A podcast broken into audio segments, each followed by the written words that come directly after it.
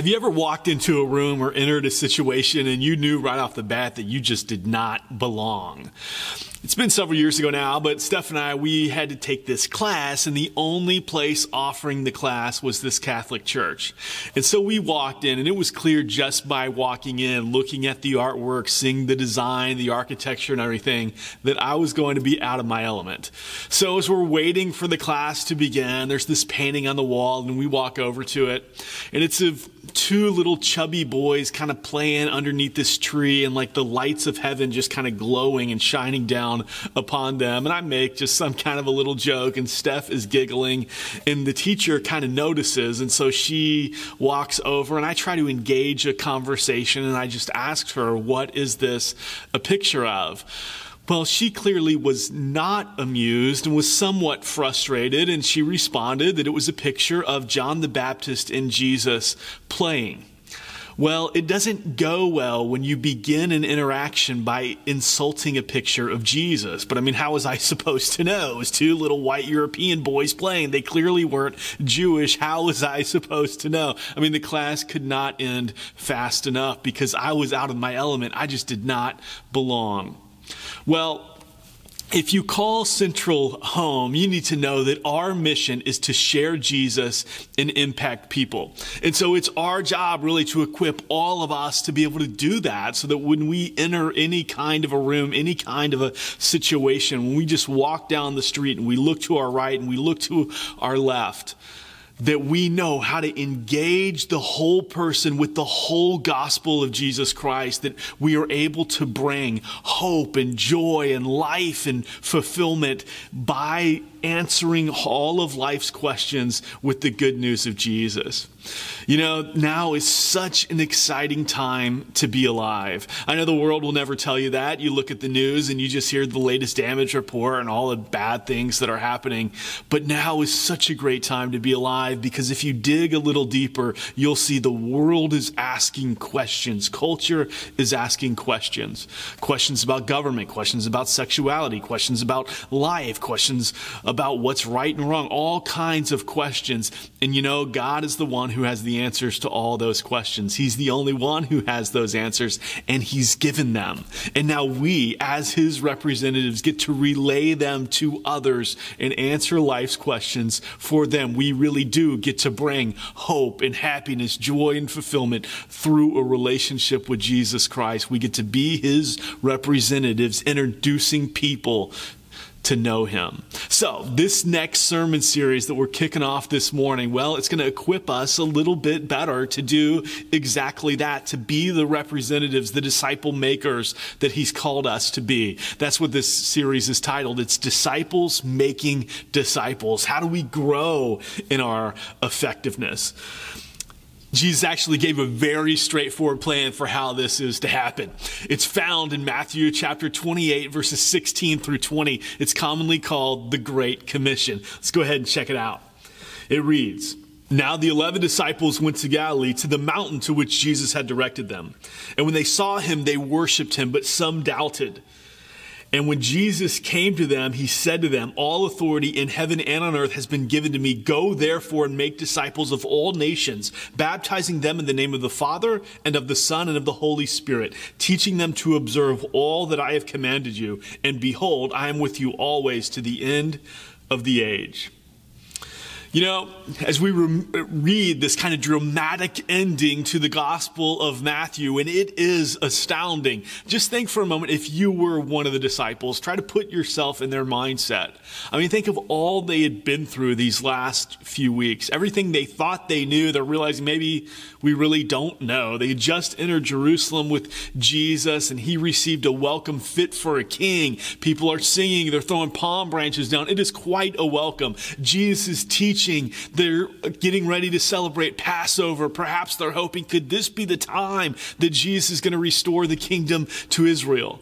But at the same time, he's giving them some instruction, some insight into what's about to happen to them, but they can't make sense of it all.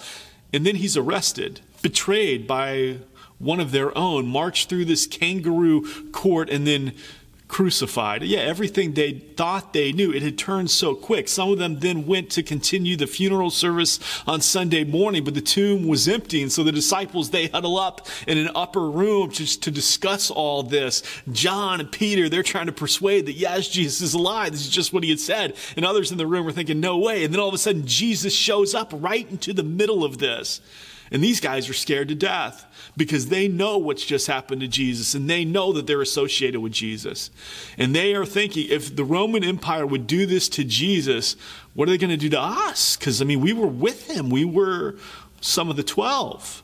And Jesus says to them, I am sending you out like sheep among wolves. You got to be thinking, gee, thanks, Jesus. That's just what we were hoping for. Just after everything that's happened to you, yeah, it looks like you're alive again. You're just going to send us out like sheep among wolves. That's probably not the instruction, not the command that they were hoping to hear. And so Jesus says, well, hey, we can talk about this a little, a little further. Let's go ahead and meet in Galilee. And so the disciples leave Jerusalem and they go to Galilee. They go to the place where it all started. You know, sometimes we have to do that in life, don't we? When things are hard, we got to go to the place where everything began, where it all started, just to kind of help us make sense of things.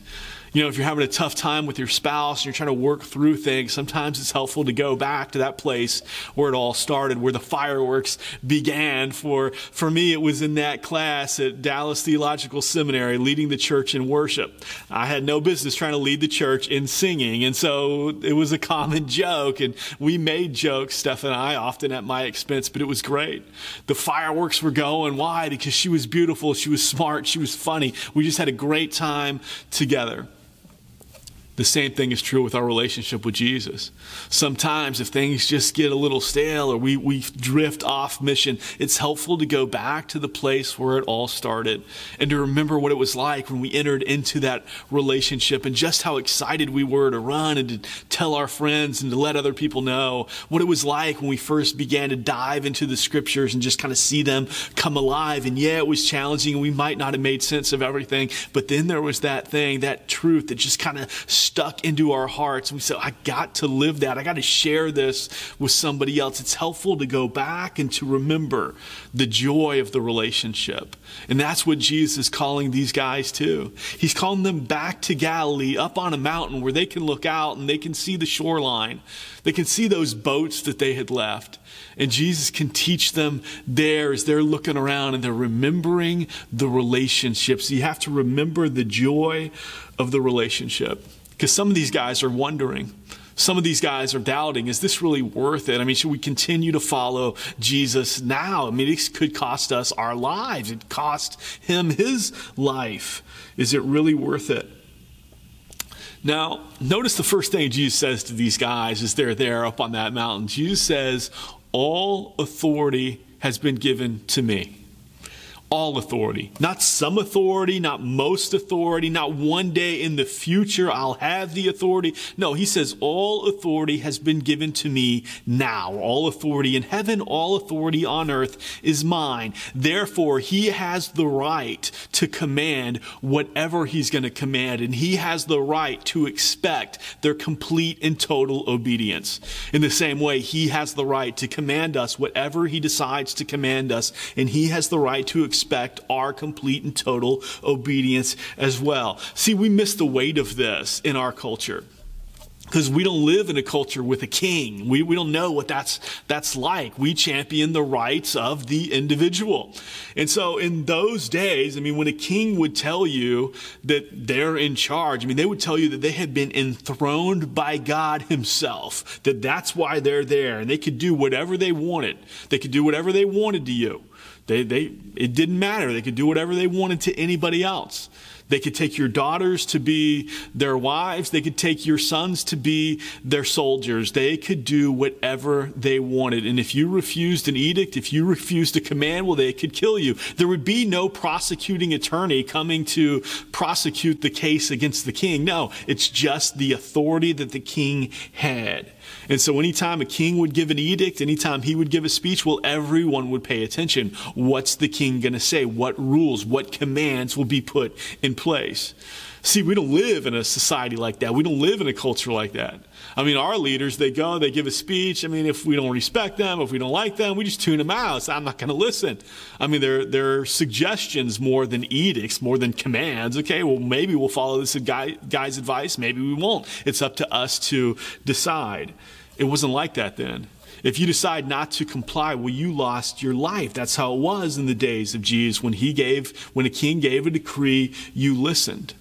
And now here's Jesus, and he's proven that he has more authority than all of the Roman government. Oh, yeah, they can crucify him, but Jesus, he has authority over death. He has all authority.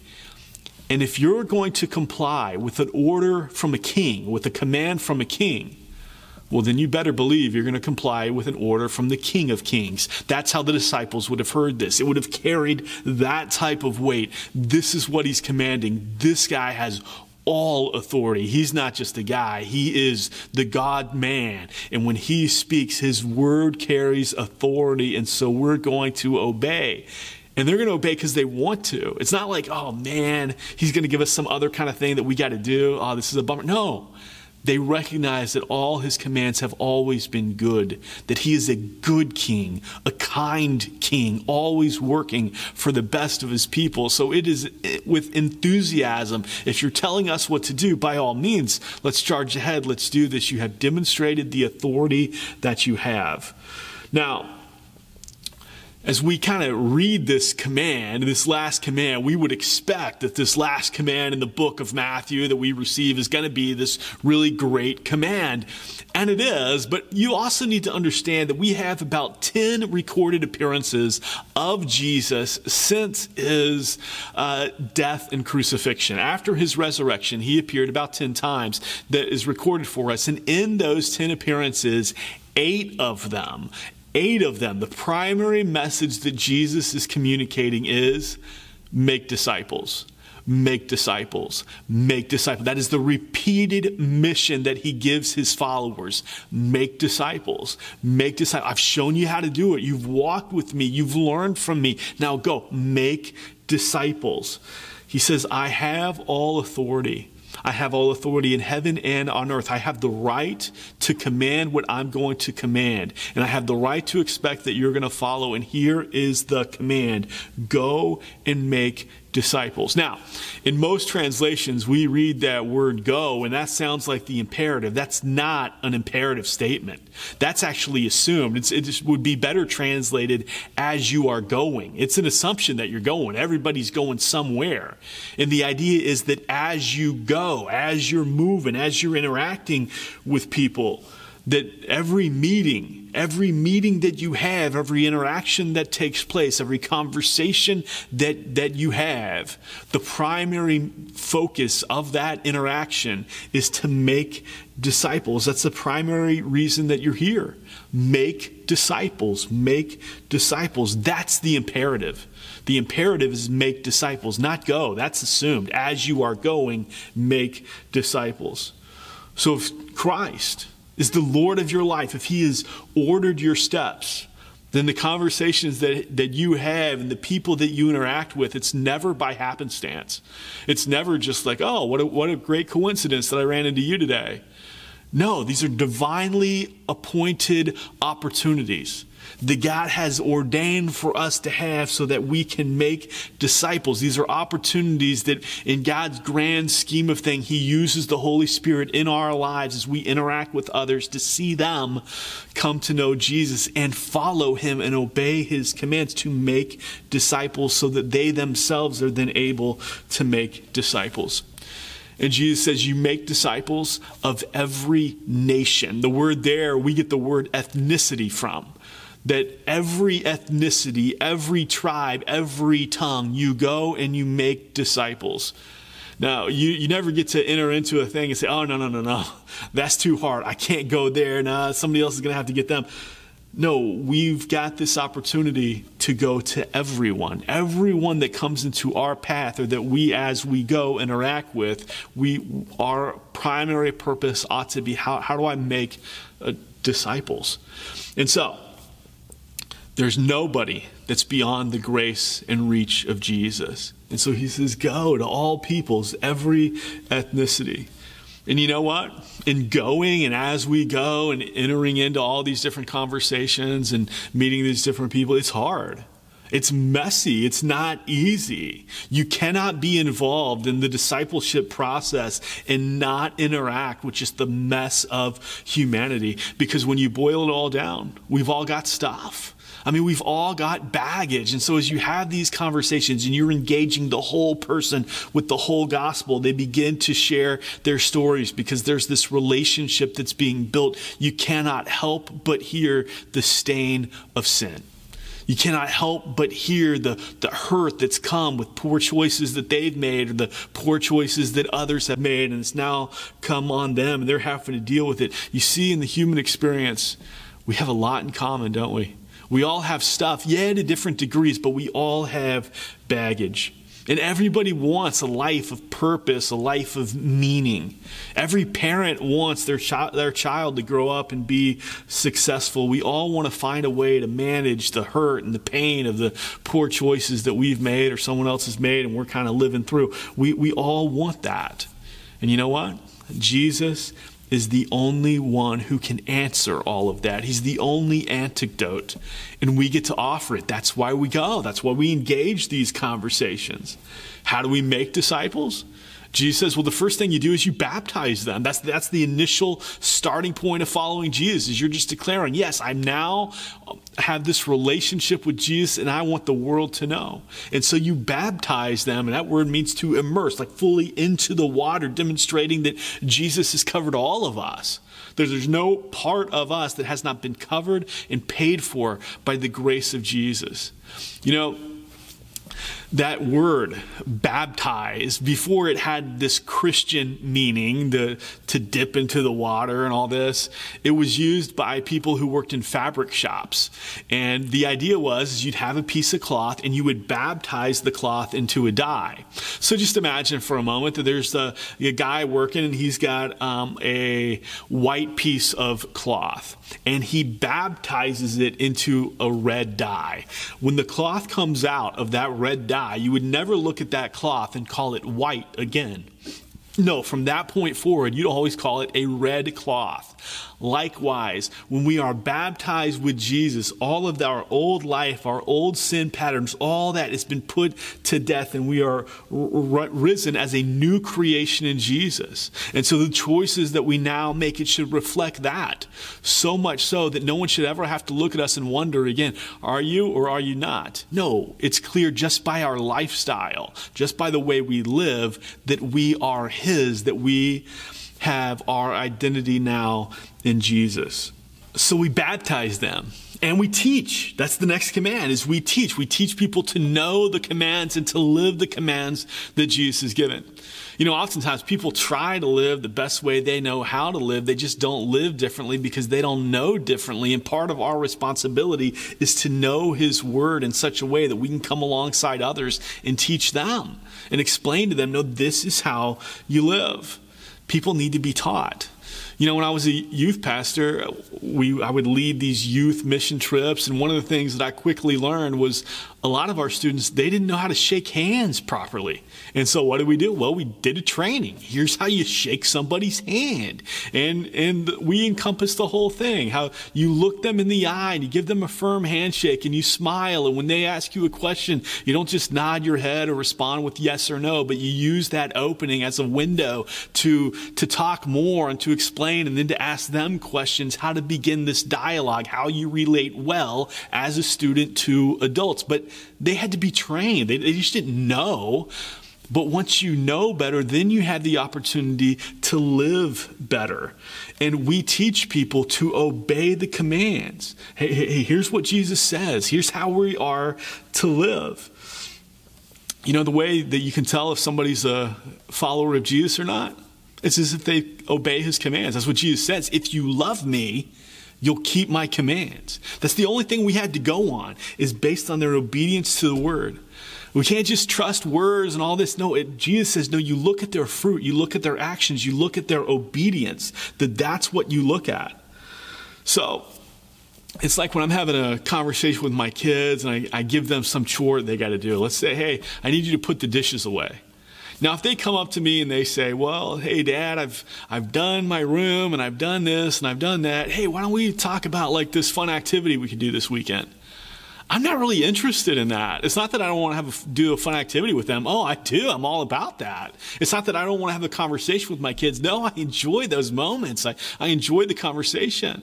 But I know that in that moment, they're trying to do some mind tricks on me. They're using these kind of tricky tactics to distract me from the job that I've asked them to do, the mission that I've given them, the assignment, the chore that they've been asked to put the dishes away. You know, Jesus has given us a mission. He says, I want you to go, and as you're going, as you're just living life, I want you to make disciples. And we can play those same kind of mind tricks too, don't we? We use the same kind of tactics, and, and we can say to ourselves, we can say to God, Well, I'm, I'm doing really good at my job. I'm working really hard. I'm trying to be a really good husband, a really good wife. I'm uh, trying to parent the kids well. I'm, I'm, I'm going to church on Sundays. I'm reading the Bible. I'm doing all these things. And Jesus is saying, Yeah, that's great. That's really good but are you doing the mission for which I've called you to? Are you making disciples? Because that's what it all comes down to. I mean, to boil it all down, this is the primary good work of the Christian to make disciples. You know, Jesus, he gives this promise at the end of, of of this section, the last verse in Matthew. And the promise is, and surely I will be with you always to the very end of the age. You know, we miss what he's really saying there a lot because he is saying that his presence with you is contingent upon your obedience to his commands right? That as you go and make disciples and you're baptizing them and teaching them, well then, then, and then I will be with you always. That's, that's the, the force in the Greek, what it's saying. It's contingent upon this. Now, our other biblical theology kind of help kind of messes us up here because we know that hey, once we're saved, God gives us the Holy Spirit. He indwells with us. He's always present with us. We know that God says, "Never will I leave you, never will I forsake you." That He's always there. Yeah, he's always there, but don't miss this. You and I both know there's a big difference between being there and being present. It's like when you're having an argument with your spouse and everything is stone cold silent. Oh, you might be in the same room, but there might as well be the Atlantic Ocean between you and that other person. Why? Because it's uncomfortable. You, you, you're in the same room, but you're not on the same page. What Jesus is saying here is when you're living out the mission that I've given you, when you're on the same page with me, it's, it's what Paul would exhort to the Galatians that as you walk in step, in rhythm with the Spirit, Jesus as you're walking in rhythm with me, as you're obeying my commands, then you can know this I'm with you. I'm with you always to the very end of the age. And there's a joy there, isn't there? There's an excitement. There's this, yes, he's there. But when you're in the same place, oh, yeah, there's presence. But there's still distance. Why? Because you, you lose the enjoyment of it all presence, real presence where you're together and you're on the same page, well, that brings enjoyment. Presence brings enjoy- enjoyment. God's there. That's not the question. The question is, is you, are you living on mission with Him? Are you on mission with Him? Are you doing what He's called you to do? Because if you get serious about loving God, if you get serious about just obeying His commands, then something's going to happen. He's going to bring people into your lives who you're going to have the opportunity to love. And they're going to come from all kinds of broken backgrounds and hard things.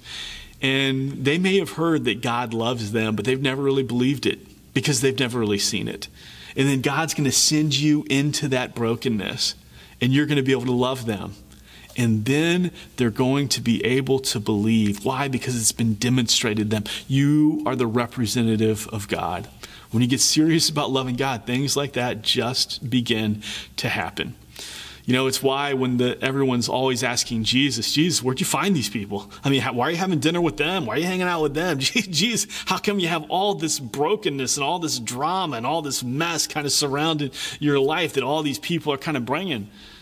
And Jesus, well, I'm loving them. I mean, this is what I do. I go to the lost, I go to the broken, and we restore, we make new. This, this is what Jesus does. You know, so oftentimes, this passage that we just read this morning is referred to as the Great Commission. And it is a Great Commission. It's great in its scope, every nation. It's great in its purpose to make disciples who they themselves are able to make disciples. It's great in its enjoyment as you experience the, the presence of Jesus as you do this. Yeah, it's great. But sometimes the greatness of this commission leads us just to say, well, you know, that's for church in incorporated. And I'm telling you, pastors are oftentimes the worst at this because what do we do? We see a passage like this, make disciples, and we think, okay, we just need to hire a discipleship pastor and they'll kind of lead that charge. We just need to develop this program and that program will help make disciples. We just got to get people to the church building and there we'll make disciples.